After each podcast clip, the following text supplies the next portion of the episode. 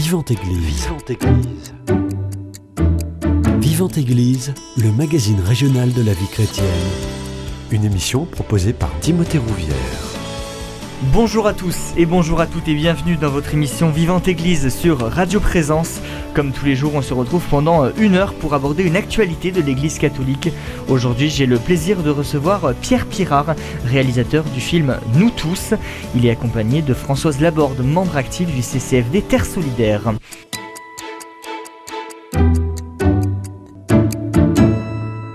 Bonjour à tous les deux. Bonjour. Merci d'avoir accepté mon invitation. Euh, Pierre Pirard, vous êtes de passage à Toulouse pour le Festival du cinéma et des droits de l'homme et vous vous apprêtez à repartir en Belgique, c'est bien ça? Tout à fait, tout à fait. Ce soir, je repars euh, sur Bruxelles et c'était euh, un grand plaisir de partager avec le, public la diffusion du film. Pour commencer, Pierre Pirard, peu d'auditeurs, je pense, vous connaissent. Comment on peut vous présenter? Qui êtes-vous?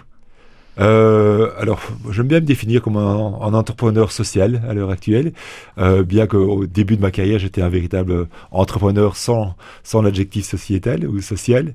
Euh, Jusqu'en 2009, j'étais chef d'entreprise dans des petites ou des grosses entreprises.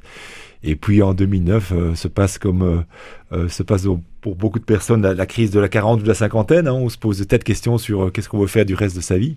Et ben là, j'ai décidé de, de, changer complètement d'orientation professionnelle pour devenir enseignant dans un lycée professionnel de, de des quartiers paupérisés de, Bruxelles. Et voilà, c'était une ouverture à l'autre, à un autre métier déjà, et à l'autre en découvrant une jeunesse issue principalement de l'immigration maghrébine et euh, c'était des, découvertes fantastiques. Euh. Entrepreneur social, sociétal. Oui. C'est-à-dire que vous avez une mission aussi. Bah, mission, c'est un grand terme. Hein. je veux dire, euh, on, essaye tout simplement de, laisser la Terre dans un état à peu près acceptable pour nos enfants et petits-enfants. Donc voilà, qu'est-ce qu'on peut faire à notre toute petite échelle pour, pour apporter voilà, quelque chose de plus ou de mieux, euh, mais encore une fois en toute humilité, parce que bon, c'est même un peu compliqué à l'heure actuelle. Mais bon, voilà, j'ai effectivement un, engagement pour essayer de me dire, euh, euh, on va laisser des traces plutôt positives plutôt que des traces négatives. Laisser la Terre dans un état acceptable, c'est d'un point de vue écologique, économique, social, vivre ensemble? Voilà, donc pour moi, non, il n'y a, a, pas d'engagement écologique pur, je veux dire, si ce n'est dans les actes euh, quotidiens, euh, mon engagement est plus dans effectivement le vivre ensemble, parce que euh, je, crois qu'en ce siècle, il n'y a pas d'objectif plus crucial que de connaître l'autre, comme le dit Amin Malouf. Et, donc voilà, mon engagement est plus dans ce rapport à l'autre et dans comment développer une société inclusive dans un monde où la mixité sera la réalité et est la réalité. Pourquoi c'est une thématique qui vous tient à cœur, le vivre ensemble, l'acceptation de l'autre? Parce que c'est ce que j'ai vécu euh, dans mes années d'enseignement. Donc euh, j'enseignais à, à, Molenbeek, qui est malheureusement tristement célèbre à l'heure actuelle. Euh, et c'est cette commune est très mal décrite dans, dans les médias parce que c'est une commune euh, qui est décrite comme un, berceau du terrorisme en, Europe, alors que c'est une commune qui a euh, une joie de vivre incroyable. Et effectivement, il y a, il y a un certain nombre de, de gens qui sont radicalisés dans cette commune, mais bon, il y a beaucoup d'autres choses positives qui s'y passent. Euh, et dans mes années d'enseignement dans cette commune, je, me suis rendu compte combien les différents quartiers de, de Bruxelles, mais de Bruxelles ou de Toulouse ou de Paris, euh, peu importe la ville, euh, ne communiquent pas entre eux, ne se connaissent mhm. pas, vivent sur des petits îlots et des, ont toute une série d'a priori les uns sur les autres. Et, et, moi, je vivais dans un quartier de Bruxelles où bah, il n'y a pas de musulmans euh, et j'enseignais où il n'y avait que des musulmans. et donc tous les jours, je faisais le, le, trajet entre les, les, deux parties de Bruxelles et je me suis rendu compte que voilà, le dialogue n'existait pas et, et, et c'était c'était effrayant euh, jusqu'au moment où euh, j'étais présent sur les attentats de Malbec en, 2016 euh, au métro et, là là c'était un déclic de me dire mmh. waouh on en est là sur cette non connaissance de l'autre cette haine de l'autre qui amène à tuer qu'est-ce qu'on peut faire? Voilà mmh. Françoise Laborde, le vivre ensemble, c'est une cause aussi qui vous tient à cœur au sein du CCFD Terre Solidaire. Ah oui, c'est sûr. C'est vrai qu'on est dans une ONG qui lutte contre la faim, mais on a beaucoup de projets autour de, la question des droits humains et on accompagne donc des, partenaires qui sont de toute euh, sensibilité religieuse. Et effectivement, c'est un certain nombre de ces projets vont dans ce sens. Il y a des projets en République centrafricaine, à Haïti, qui permettent ben, la, rencontre, le dialogue, et ça depuis des années. On en a eu aussi en, ex-Yougoslavie pendant des années, des partenaires. Et c'est le vivre ensemble, et la paix, c'est la base de, de, de la vie, euh, pour même pour, euh, pour se nourrir. S'il y a des conflits, s'il y a des tensions, il n'y a pas vraiment de, de possibilité de s'en sortir. Le vivre ensemble, ça commence aussi par accepter l'autre, son voisin. Est-ce que par exemple, vous avez des projets aussi à l'échelle locale euh, dans ce sens? Alors à l'échelle locale, ben, on a un engagement pour le, soutien aux migrants au niveau du CCFD. C'est un des axes de, notre travail pour un développement des, migrations dans le respect de, toutes ces personnes. Et donc, euh, bon, bah, c'est souvent au niveau individuel que des militants du CCFD sont engagés auprès de migrants, mais on a aussi un travail de plaidoyer là-dessus. Alors là, c'est plus au niveau national, mais aussi local. Quand on rencontre des élus euh, ou des candidats, euh, c'est un des axes qu'on aborde prioritairement. Pierre Pirard, quel regard vous avez aujourd'hui sur les relations humaines, sur le vivre ensemble? C'est vrai que on se referme de plus en plus sur soi? Euh, c'est pas l'impression que j'ai. Mm. Donc, euh, alors peut-être que le Covid n'a pas aidé, évidemment, mais bon, maintenant on est dans une période post-Covid, espérons-le. Et euh, moi, personnellement, en tout cas, c'est la manière dont je le vis, et peut-être qu'on le vit à Bruxelles ou en, Belgique, il y a cette réouverture à l'autre. Donc, euh, en, fait, on est dans une course contre la montre entre euh, les, courants euh, du repli et le courant d'ouverture. Mhm. Euh, on est dans du 50-50 pour l'instant. Ah je ne sais pas qui va l'emporter, donc je continue à, avoir l'espoir que les, forces du bien vont l'emporter sur les forces du mal, entre guillemets. Et non, je crois qu'il y, a beaucoup, beaucoup de mouvements sur l'ouverture à l'autre qui se passent. On n'en parle peut-être pas assez, on parle peut-être plus de, des, mouvements de peur, et je crois qu'il faut mettre l'accent aussi sur les mouvements de, joie et d'ouverture qui, qui, existent. Je les les ai rencontrés euh, lors du tournage du film et il faut, il faut porter ce témoignage aussi. Revenons un peu sur votre parcours. Vous avez décidé de partir en, Belgique plutôt que de faire carrière en France. Pourquoi ce choix? Ah, parce que je suis belge. Tout simplement. Ah, oui. Ah oui, ah, J'avais aucune raison de faire carrière en France parce que je suis belge, je suis ancré dans mon pays. Euh, c'est la, la, terre de, de, et Magritte, donc voilà, donc euh, la Belgique parce que je suis belge. et euh, la France, euh, ça vous a attiré ensuite pour, pour y travailler ou collaborer avec des, des acteurs ou d'autres réalisateurs français? Non, pas spécialement. Enfin, je veux dire, oui, alors on, est voisins, donc c'est vrai que la culture française bah, nous habite depuis notre, notre petite enfance. On, est baigné de votre littérature et de votre cinéma et du théâtre, etc. Et en tout cas en Belgique francophone, bon voilà, la Belgique francophone est un, un des, des territoires de la France. Hein, donc, euh, quand je viens en France, je, me sens chez moi. Je veux dire, c'est pas c'est pas une difficulté de, passer les frontières. J'ai travaillé euh, quelques années en, France aussi, en faisant des allers-retours. Maintenant, avec le, le Thalys, c'est très facile. Ça. Mmh. Bruxelles-Paris, c'est 1h25. Hein, donc. Euh. Vous disiez il y a quelques instants au début de cet entretien que vous avez été professeur. Vous êtes aujourd'hui réalisateur. La passerelle, mm. elle, est, elle a été facile et pourquoi avoir décidé de se tourner vers ce métier de réalisateur? Mais euh, la passerelle, J'aime bien, euh, en fait, changer de métier. Donc, c'était euh, quand j'étais entrepreneur dans, la dans des sociétés, dans des entreprises. Bon, là, l'axe financier était, était primordial. Euh, quand on devient enseignant, c'est bah, le développement de valeurs humaines. Donc, c'est un axe tout à fait différent à, à développer. Donc, c'était déjà un challenge assez intéressant de passer de d'une gestion d'entreprise où les comptes financiers sont importants à une gestion euh, d'élèves où euh, la réussite scolaire et le développement personnel devient important. Et puis voilà, le métier de, réalisateur est venu un petit peu, euh, non pas par hasard, c'est-à-dire que, comme je l'ai expliqué, il y avait un, désir de communiquer des choses positives sur, sur le vivre ensemble. alors un documentaire, ça s'écrit d'abord. Donc on passe mmh. par une phase d'écriture qui est, qui est assez longue, où on réfléchit à, à ce qu'on voudrait communiquer. Et quand j'avais une écriture plus ou moins finalisé le documentaire, j'étais voir un, ami euh, réalisateur qui est Nabil Benyadir, qui a fait le, film Les Barons, La Marche, etc., euh, qui a sorti Animal il y a, il y a peu de temps. Euh, je lui ai parlé du projet, il me dit, bah, écoute, je vais te présenter à des réalisateurs de docu et voir, voir comment ça pourrait marcher.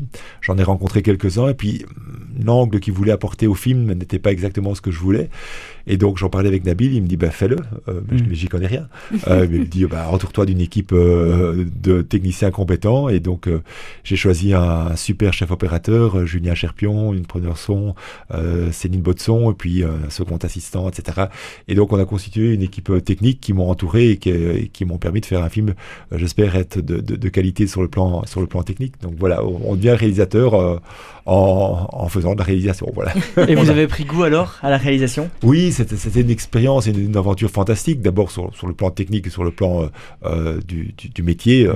Alors, j'ai eu la chance de, voyager dans différents pays. Donc, le premier pays, ben, en tant que réalisateur, on n'ose pas tellement s'imposer. Enfin, voilà, j'ai comment est-ce qu'on communique avec le chef pop, euh, comment est-ce qu'on communique avec les, les, différents techniciens. Et puis après, le deuxième, troisième, on, prend vraiment sa place de, réalisateur.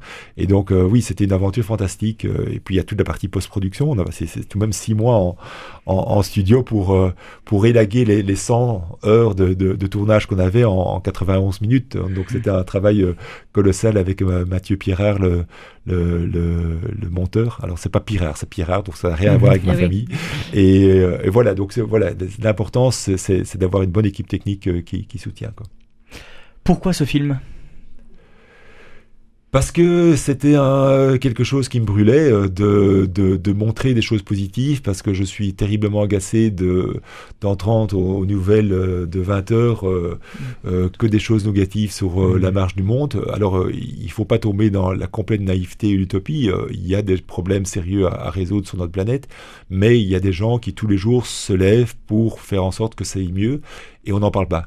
Euh, donc je voulais faire un, un feel good movie, comme on appelle, un, un film où, où à la fin les gens se disent ah il y a une autre voie possible, il y a des choses positives qui se passent, euh, ça fait du bien. Et je crois que dans notre période actuelle, post-Covid, avec la guerre en Ukraine, etc., donc c'est très anxiogène.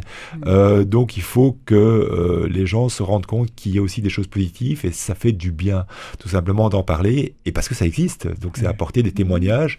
Et je crois que, euh, surtout auprès des, des jeunes, de jeunes, plus jeunes publics, des lycéens, euh, montrer qu'il y a des choses positives peut les, simplement les, les, animer, être source d'inspiration pour eux, de dire bah tiens, si cette personne l'a fait, moi aussi je peux le faire. Mmh. Pourquoi avoir décidé de sélectionner euh, plusieurs protagonistes à ce film et le couper en, en plusieurs parties, on peut le dire? Euh, bah, Parce que faire, faire un, 91 minutes sur un personnage ou une histoire, c'est déjà très long.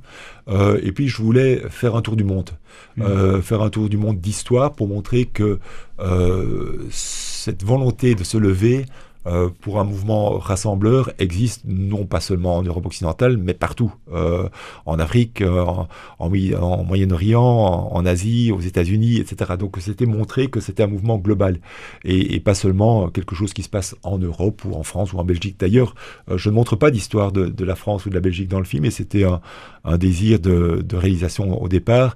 Euh, le film part de la Belgique, euh, mais je voulais pas faire un film belgo-belge. Donc voilà, je, je n'ai pas montré des histoires positives qui se passent dans nos pays, malgré qu'il y en a énormément. Mmh. Donc voilà, c'était un choix euh, délibéré au départ. Quoi.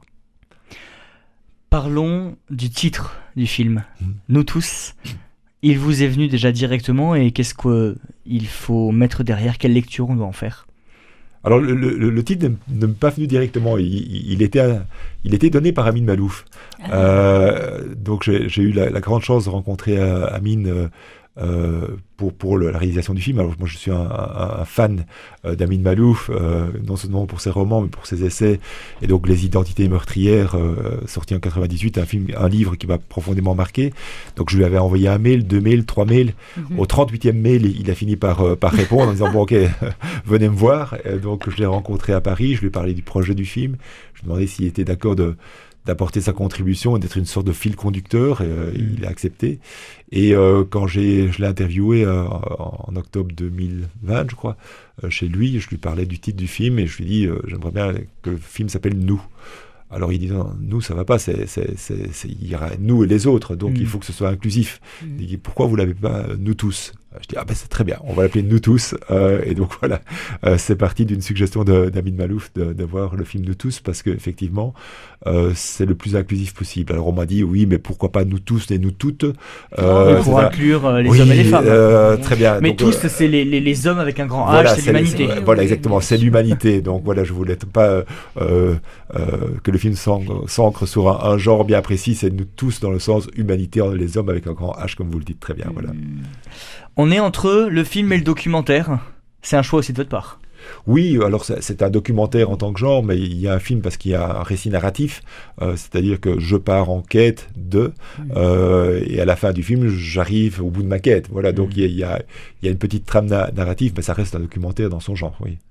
François Laborde, on a l'impression que Pierre Pirard dans ce film est un explorateur. Ah oui moi, je l'appellerais réalisateur voyageur, parce qu'il a effectivement fait un tour du monde et il nous a dit qu'il avait eu beaucoup de mal à sélectionner des projets parce qu'il en avait sélectionné un nombre incroyable et il fallait après choisir dans tout ça.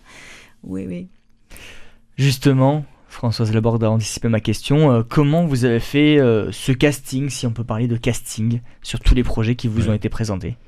Mais il y a d'abord un casting de pays, parce qu'il fallait, voir les pays sur lesquels je voulais aller. Alors, vous savez, bon, bah, on fait des recherches qu'on n'importe quelle personne fait des recherches à l'heure actuelle, c'est-à-dire qu'on va sur Google. Hein. Euh, et donc, euh, j'avais sélectionné, au départ, j'étais sur 25 pays. Euh, ou le faire ensemble entre gens de confessions différentes existe. Euh, je parle de l'Égypte, l'Éthiopie, euh, euh, l'Iran, etc. donc je vais sélectionner d'abord les pays. je voulais des pays qui aient connu la guerre entre gens de confessions mhm. différentes, la, Bosnie, l'Indonésie, le Liban, et puis des pays de, paix, le Tatarstan, le Sénégal et les États-Unis.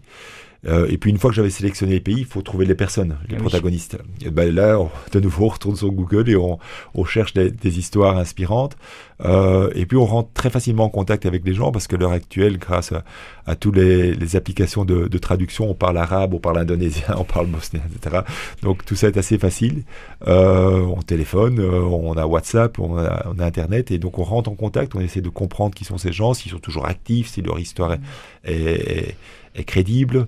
Et puis on part une première fois en, repérage. Donc ça c'était en 2018 où je suis parti avec euh, juste un, caméraman, on était deux, euh, dans ces différents pays et on a rencontré, je sais pas, 100, 150 personnes, 100, 150 euh, histoires.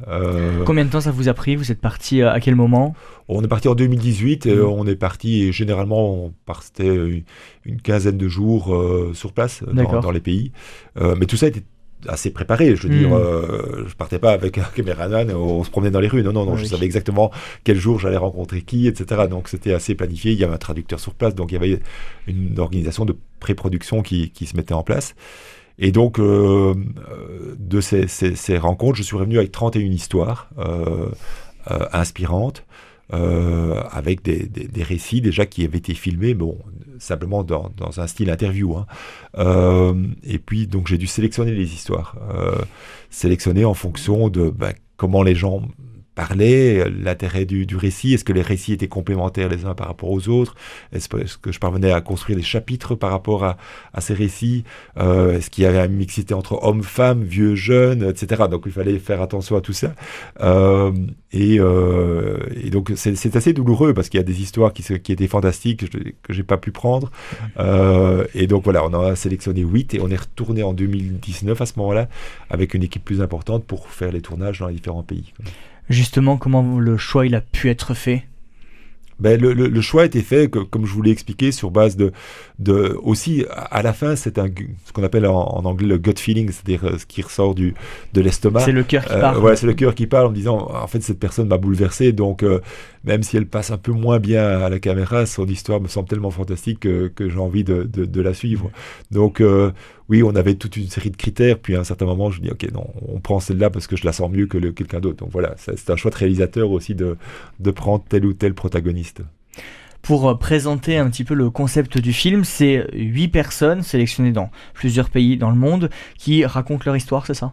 C'est ça, exactement. Et, donc il y a, il y a, il y a un, déroulé euh, de, de, de, chapitres dans le film euh, pour arriver à la fin de la quête qui est non pas le vivre ensemble, mais le faire ensemble. Mm. Parce que vivre ensemble, en fait, on vit sur la même planète, on vit dans les mêmes, dans les mêmes villes, mais ce qui nous manque, c'est le faire ensemble, c'est-à-dire comment est-ce qu'on dépasse simplement le cloisonnement de, de nos quartiers pour aller dans l'action euh, ensemble. Et donc euh, le, fil conducteur, c'était de trouver aussi des protagonistes qui soient euh, des monsieur et madame tout le monde. Mmh. C'est-à-dire que les, le spectateur, j'espère, pourra s'identifier à tel ou tel protagoniste, se dire, bah, tiens, si lui l'a fait, moi aussi je peux le faire. Donc c'était des, des, gens qui ont parfois connu des destins un peu tragiques, comme par exemple en Bosnie, euh, ou pas, euh, et qui se lèvent euh, à un certain moment en disant bah, qu'est-ce que je vais faire pour que notre société soit plus inclusive. Et, donc voilà, voilà, le choix a été porté aussi par le fait que ce soit des personnes qui, qui sont inspirantes, mais euh, sur lequel on peut, on peut se dire, euh, voilà, elle me ressemble sur tel ou tel aspect. Hmm. L'idée vraiment, c'est que euh, le spectateur puisse s'identifier. Oui, s'identifier, être inspiré et se dire à la fin, qu'est-ce que je vais développer dans ma curiosité quotidienne pour aller voir l'autre? Parce que mm. l'autre, c'est celui dont on a peur, c'est celui, celui qu'on ne connaît pas. Euh, et donc, puisqu'on ne le connaît pas, on en a peur, il y a toute une série d'a priori, euh, d'images fausses, euh, ou parfois vraies, de l'autre, et, et, comment le découvrir? Et l'autre, ça peut être mon voisin de palier, euh, mon, mon, collègue de travail, etc. Euh, et, et, en fait, l'autre, il, il, est à côté de nous. Euh, donc, il suffit de, de lui parler euh, pour que très, très, très, très rapidement, les, les images se déconstruisent. Pour présenter ce film, euh, vous dites et si, loin des crispations autour des questions identitaires et de la peur de l'autre, nous montrions, nous montrions d'autres réalités. Et si nous racontions des histoires de citoyens audacieux qui, dans l'optique d'une vie harmonieuse entre gens de croyances différentes, réinventent la famille, l'éducation, les relations sociales, la culture, le travail, et ce, malgré les difficultés et les tensions existantes, et si grâce à ces récits glanés aux quatre coins de la planète, nous commencions à voir émerger ce qui pourrait être le monde multi-identitaire et néanmoins harmonieux de demain, et si nous y prenions tous part? Par cette présentation, c'est tout le monde peut être acteur, c'est ça? Oui, alors euh, tout le monde, hein, tout le monde euh, peut être acteur et, et euh, allez, on va pousser un peu plus loin. Je crois que tout le monde doit être acteur. Mm. on n'a pas le choix on n'a pas le choix euh, d'avoir un monde, une société repliée. Euh, on va aller de plus en plus vers une mixité. C'est une évidence. Dire, euh, non seulement les, outils actuels, que ce soit Internet, les réseaux sociaux, etc., nous permettent d'avoir une, proximité de l'autre très rapide, mais, les, les, voyages, enfin, le monde actuel ne va être que brassage. Mm. Euh, et donc, ça, ne sert à rien d'essayer de, se, dire on, va fermer les frontières, etc. Non, euh, on va vers la mixité. Donc, la question, c'est de savoir comment est-ce qu'on veut vivre cette mixité. Euh, comment on va faire en sorte que, encore une fois, dans nos, villes, notre planète soit vivable euh, pour nos enfants et petits-enfants dans un monde mixte. Euh, parce que ça va être la réalité d'aujourd'hui. C'est la réalité d'aujourd'hui et c'est celle de, certainement de, demain. Donc, euh, donc ce film donne certaines pistes de gens qui ont agi. Mais, mais, mais, tout le monde doit être dans l'action. Tout le monde. Hmm. On a l'impression que c'est une goutte d'eau dans un océan, les personnes qui agissent. Mais oui, c'est évidemment des gouttes d'eau. C'est évidemment des gouttes d'eau. Alors je vais prendre évidemment l'image de Pierre Rabhi du colibri. Euh, et, si chacun apporte sa petite goutte d'eau, ben voilà, on va peut-être éteindre l'incendie. Euh, évidemment, le film n'est qu'un film et, il passera comme tous les films. Mais bon, voilà, si ça peut apporter sa petite goutte d'eau, et si tout le monde agit de cette manière-là, ben peut-être qu'on on, va y arriver. Hmm. Peut-être. C'est pas sûr, hein. il, faut, il, faut, il faut se battre au quotidien. Il faut l'espoir. Il faut, ben oui, il faut l'espoir. Euh, et, moi, je me définis plus quelqu'un, comme quelqu'un d'espoir que quelqu'un d'optimiste, parce que l'optimisme est, très volatile, c'est-à-dire qu'on peut être optimiste aujourd'hui, puis il y a la guerre en Ukraine, on devient pessimiste, etc. Mm. Euh, l'espoir, c'est voir sur un, un, horizon de temps beaucoup plus long, euh, dans 50 ans. Euh, et si on regarde en arrière comment était notre planète par rapport aux, liens sociaux, par rapport à l'état de pauvreté, par rapport aux droits des femmes, par rapport à l'accès à, l'éducation, il y a 150 ans, c'était pire. Hmm. Euh, alors, est-ce que tout est parfait? Maintenant Ben non, euh, tout n'est pas parfait, mais ça va mieux. qu'il y a 150 ans. Donc, espérons que dans 150 ans, ça aille mieux que maintenant. Voilà. Donc, il, voilà, il faut voir sur un horizon de temps plus long que euh, des, horizons trop courts où on peut tomber dans le pessimisme ou une certaine fatalité. Euh, non, il faut pas, il faut pas euh, rester cloîtré dans une fatalité. c'est à, à, nous à le faire bouger. Pierre Pirard et Françoise Laborde, je vous propose qu'on fasse une première pause musicale. On revient dans quelques instants.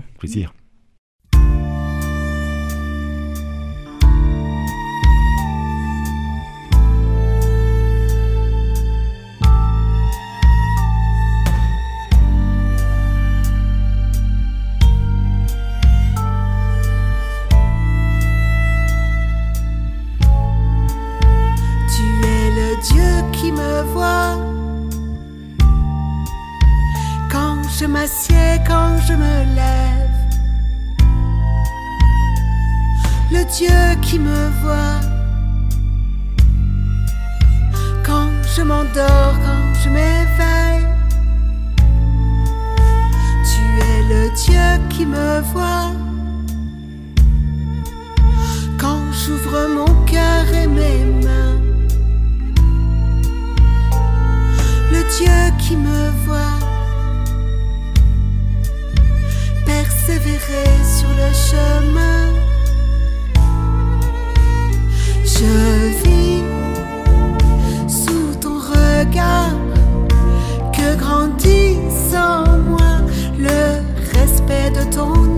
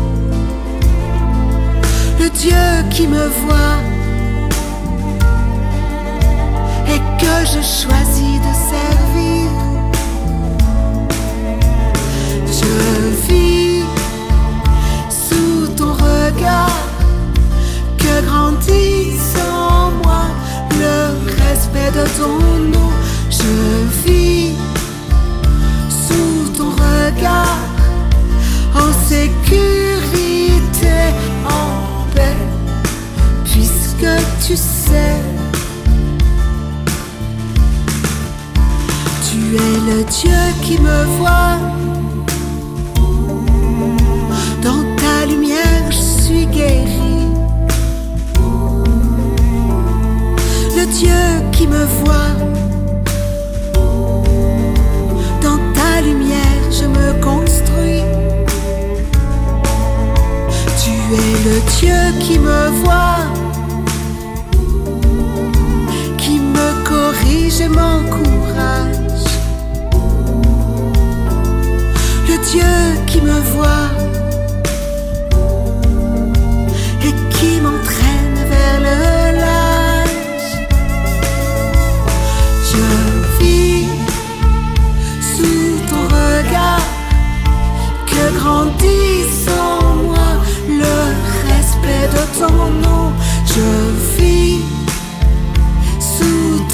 en sécurité, en paix, puisque tu sais.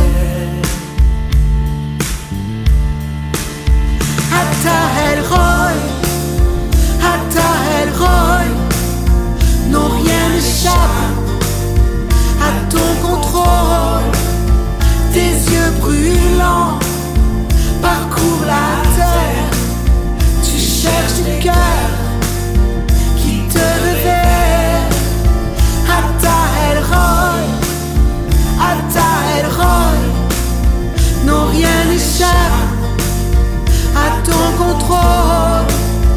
Dieu qui voit tout, Dieu qui sait tout.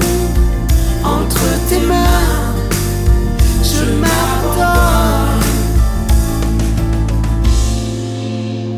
Je vis sous ton regard que grandit en moi la passion de ton nom.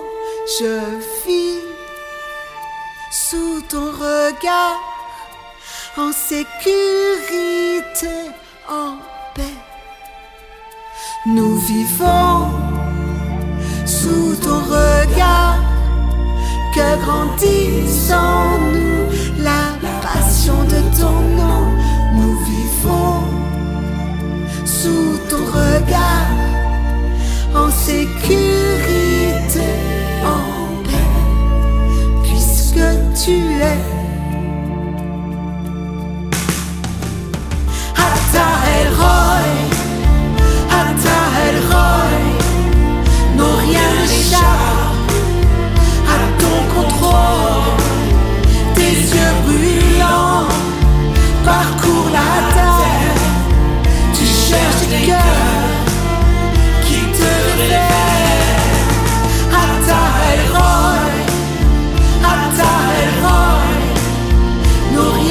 Rien n'échappe à ton contrôle. Dieu qui voit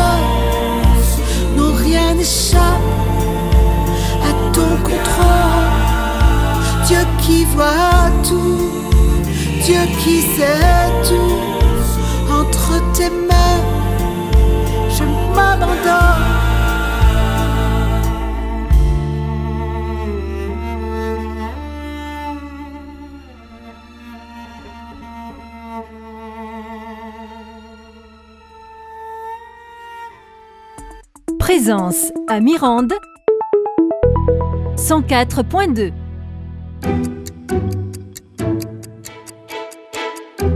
Vivante Église, Timothée Rouvière. De retour dans votre émission Vivante Église sur Radio Présence, j'ai toujours le plaisir d'être avec euh, le réalisateur Pierre Pirard et Françoise Laborde, membre, active du CCF des Terres Solidaires. Euh, Françoise Laborde, justement, ce film euh, Nous tous, qu'est-ce qui vous a inspiré la première fois que vous l'avez vu? Alors, je l'ai vu dans le cadre de la JVEP au mois de mai de l'année dernière, Alors, la la JVEP, journée, euh, journée internationale pour le vivre ensemble en paix, qui a Mhm. été obtenue auprès de l'ONU par l'association Soufi internationale AISA.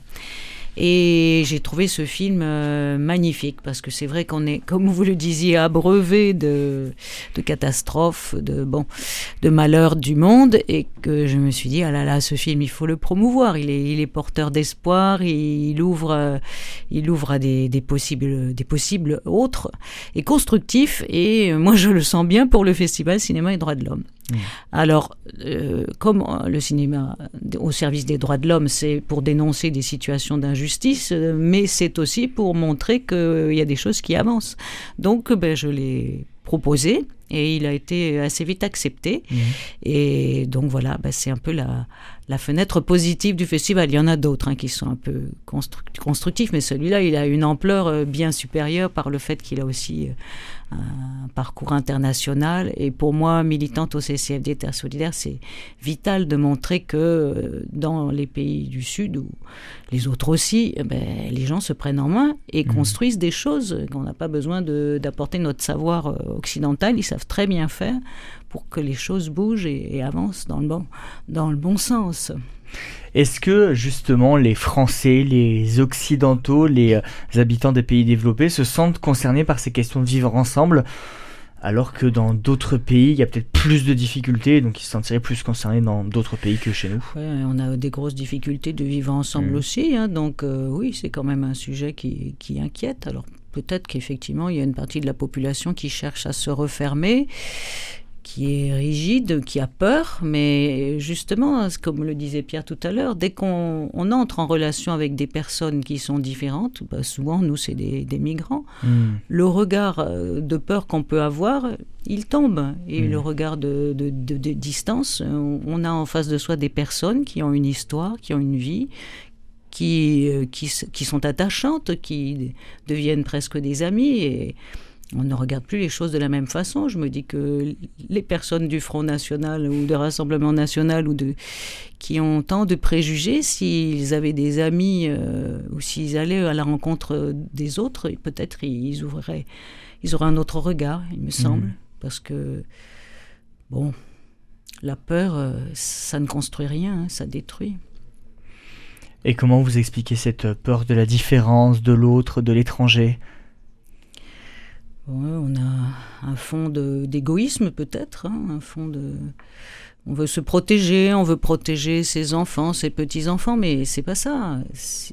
Puisque, comme le dit Pierre, on, aura de plus en plus de, personnes du monde entier qui vont venir ou avec qui on est en relation, et nos, enfants, ils ont bien le droit d'aller en voyage à l'étranger. Pourquoi est-ce que les enfants des pays du Sud n'auraient pas le droit de venir là pour chercher un travail ou pour se protéger Bon, donc, euh, non, c'est sûr que c'est c'est quelque chose qu'il faut arriver à changer, mais c'est c'est rude par moment.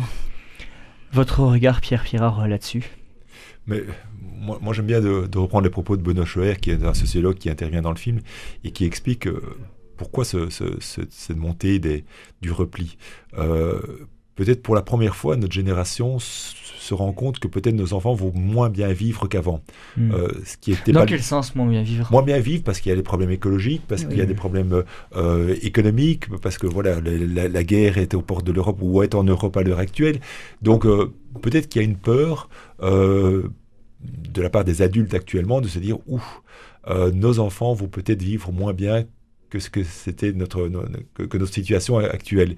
Et c'est peut-être la, première génération qui vit ça, parce que de- dans, dans le passé, on vit- généralement, les enfants vivaient mieux. euh, et donc, on, on cherche des boucs émissaires. Pourquoi? Mm. Pourquoi? Euh, Pourquoi est-ce que nos enfants vont moins bien vivre? Et, et le bouc émissaire, c'est le musulman, c'est le migrant, c'est c'est l'autre. Euh, et donc, il y a, il y a des discours euh, euh, de repli un peu partout dans le monde euh, qui, qui s'affirment, que ce soit au Brésil. Enfin, bon, maintenant, la, la page semble tourner, enfin, on, l'espère, avec le, le retour de Lula. Mais bon, voilà, il y a eu le Trump aux États-Unis. euh, vous avez en France aussi des partis d'extrême droite qui sont très présents avec voilà, une- un deuxième tour au présidentiel. En, en, Belgique, dans la partie nord du pays, en tout cas, le, le, le Vlaams Belang fait, fait pratiquement 40%. Donc voilà, il y a, il y a- il y a des montées d'extrémisme parce que euh, c'est un discours que euh, les citoyens euh, sont, sont, seront, ils sont réceptifs à des discours de, de, de compréhension pourquoi est-ce qu'on est dans un monde plus compliqué Hmm. et on cherche des réponses rapides. Voilà. Justement, vous avez rencontré beaucoup de monde, très différent durant euh, votre tour du monde. Est-ce qu'il y a une rencontre que vous avez mis dans le film ou pas qui vous a particulièrement marqué et pourquoi? Bon, j'ai- J'aime bien parmi les, les huit histoires rencontrées l'histoire de, de Rory et Arif. C'est un, un couple que j'ai rencontré en Floride. Elle est juive, il est musulman. Euh, ils se sont euh, rencontrés, ils se sont aimés, ils se sont mariés, ils ont des enfants. Et puis vient la question de dans, dans quelle religion on, on les, on les éduque. Eh oui. Et il y a tout un mouvement aux États-Unis qui, est, qui s'appelle Being Both, être les deux. Euh, et ils ont décidé de les éduquer 100% juifs, 100% musulmans. Donc moi, ça m'a d'abord interpellé. Je dis comment est-ce qu'on peut être 100% juif, 100% musulman Euh, Et donc on est resté chez eux une dizaine de jours. Et, et en plus pour raconter une anecdote behind the scene, hein, euh, de, une, anecdote de tournage, il y avait, il y avait un ouragan en, en Floride à cette Mhm. époque-là. Donc on, restait vraiment chez eux, cloîtrés chez eux. Donc on vivait vraiment chez eux. Et donc on voyait comment au quotidien, ils, ils éduquaient le- le- les enfants pour être 100% juifs, 100% musulmans. Et, et- et- et c'était tellement naturel auprès des enfants d'être d'être les deux. Euh, alors probablement que quand ils seront plus, a- plus âgés, ils feront peut-être un choix ou pas, euh, parce qu'on a rencontré des, des adultes qui ont eu euh, cette double éducation euh, et qui restent les deux. Et donc j'ai trouvé ça fascinant. Euh, et je me dis, tiens, ouah, ça c'est vraiment une mixité poussée à l'extrême et euh, qui était fascinante de, de vivre. Donc c'est peut-être pas la plus émouvante du film, mais en tout cas c'est celle qui, moi, au quotidien, m'a m'a le plus touché. Quoi. Votre film, nous tous, il parle de religion mais aussi de culture. Est-ce que le risque, c'est pas de donner aux spectateurs une croyance un peu hybride qui serait pas vraiment une religion? Alors le, film parle de, religion, mais je voudrais faire une petite parenthèse. En fait, ça parle des identités. Et, comme le dit Malouf, Amin Malouf, euh, notre identité est composée de nombreuses appartenances. Ça peut être euh, notre couleur de peau, notre genre, euh, notre milieu socio-économique, culturel, etc. Et aussi notre religion. Et donc j'ai décidé de, de prendre l'axe religieux comme élément de différence, mais j'aurais pu prendre un autre axe, qui est l'axe de mm. couleur de peau, par exemple. Euh, pourquoi avoir pris l'axe religieux? Parce que je crois qu'à l'heure actuelle, c'est encore celui qui est le plus crispant dans nos sociétés, euh, que nous soyons euh, athées, agnostiques ou croyants, l'axe religieux est encore très très crispant. Et donc voilà pourquoi j'ai pris cet axe-là, mais bon, le film parle de, du rapport à l'autre. Et donc quand, quand j'ai des débats dans, dans, des lycées, très vite on parle de couleur de peau, de genre, etc. l'autre c'est celui dont on a peur, tout simplement. J'aimerais qu'on s'arrête sur euh, une histoire en particulier, une qui met en scène euh, la foi chrétienne, c'est celle de Léa. Léa, chrétienne issue de la bourgeoisie de Beyrouth au Liban, anciennement consultante dans de grandes sociétés, qui décide un jour de quitter sa zone de confort, comme vous, pour euh, monter à Tripoli, la capitale du Liban. Racontez-nous son histoire à cette euh, Léa. Ah, Léa, Léa c'est une vraie personnalité. Hein. Je veux dire, c'est quelqu'un qui, a une poigne absolument incroyable. Euh, et effectivement, elle travaille dans un, cabinet de conseil. Et puis un, jour, elle s'est dit, voilà, je vis dans un pays euh, qui est vraiment très compliqué euh, et euh, elle voit, elle voyait à la télévision tous les jours ce qui se passait à Tripoli, donc au nord du Liban, mmh. euh, où les Alaouites et les Sunnites euh, ben, combattaient. Euh, et elle dit c'est pas possible, je dois faire quelque chose. Et, et, un jour, elle est montée à Tripoli, qui est à je sais pas 150 km de, de Beyrouth, je crois, et euh, elle a décidé d'ouvrir un, un, café sur la ligne de démarcation entre les Alaouites et les Sunnites. D'abord un café, ouvrir un café, c'est déjà compliqué. Mmh. Et puis sur dans cette rue, hein, mais c'est vraiment une rue bien précise, où euh, d'un côté il y avait les, les Alaouites, de l'autre côté les Sunnites qui se tiraient dessus. Et elle ouvre ce café et elle décide de faire une, une pièce, de, monter une pièce de théâtre avec des jeunes des deux, des deux camps euh, pour qu'ils se rencontrent. Et donc tout est parti de cette pièce de théâtre où, où les jeunes arrivaient avec leur kalachnikov et leur, euh, leur poignard, les devaient les laisser à l'entrée de la salle de répétition, faisaient leur pièce de théâtre. Et donc voilà, c'était le début du café. Et maintenant, c'est un café euh, qui dépasse bien évidemment l'espace de, rencontre parce que les jeunes reconstruisent euh, commerce après commerce, les différents euh, euh, échoppes qui ont été bombardés pendant, pendant cette guerre et travaillent ensemble à, cette reconstruction. Et donc, euh, March, qui est l'organisation de, de Léa, fait un travail fantastique sur, sur Tripoli. Donc, voilà. alors, je ne sais pas si, si Léa, en tout cas, me l'a pas dit, a été poussée par sa foi chrétienne pour, pour être animée. J'ai rencontré sa maman, ses parents, qui sont, oui, certainement des personnes engagées aussi.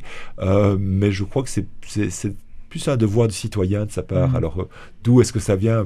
Je sais pas, on va pas faire une psychanalyse que du, café du coin, mais bon, euh, en, tout cas, oui, c'est quelqu'un qui, à un certain moment, a, décidé de dédier sa vie à, à ça, quoi une autre histoire qui euh, m'a particulièrement touché, qui mérite euh, un coup de projecteur, c'est le campus Brookville aux États-Unis, sur le campus multiconfessionnel de Brookville à Long Island. Trois euh, membres, trois leaders de communautés religieuses, donc chrétiennes, musulmans et juifs, décident de s'engager dans le pari d'apprendre de l'autre c'est aussi un, beau message, ça, d'apprendre de l'autre. Oui. Alors qu'il y a des divergences euh, évidentes. Oui, et c'était, c'était une super rencontre parce que quand je suis arrivé à Brookville, donc c'est une petite, euh, petite communauté euh, de Long Island, euh, c'est la première fois que j'entendais l'appel à la prière, le, à la Wakbar, euh, venant d'une église.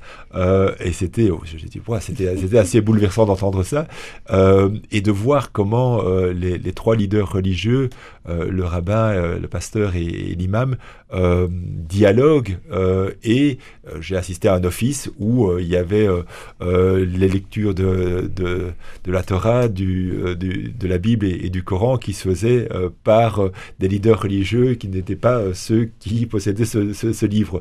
Et donc c'était vraiment très très très très intéressant de voir comment tout ça fonctionnait, tout en restant dans leur foi. Donc euh, c'était hmm. très important qu'il n'y a pas une recherche de créer quelque chose de nouveau en, mélangeant les trois religions, en faisant un cocktail et dire bon voilà on va on va sortir quelque chose de nouveau. Non non non, chacun est, ancré dans sa foi, mais ouvert à euh, chercher ce qui rassemble plutôt que ce qui différencie.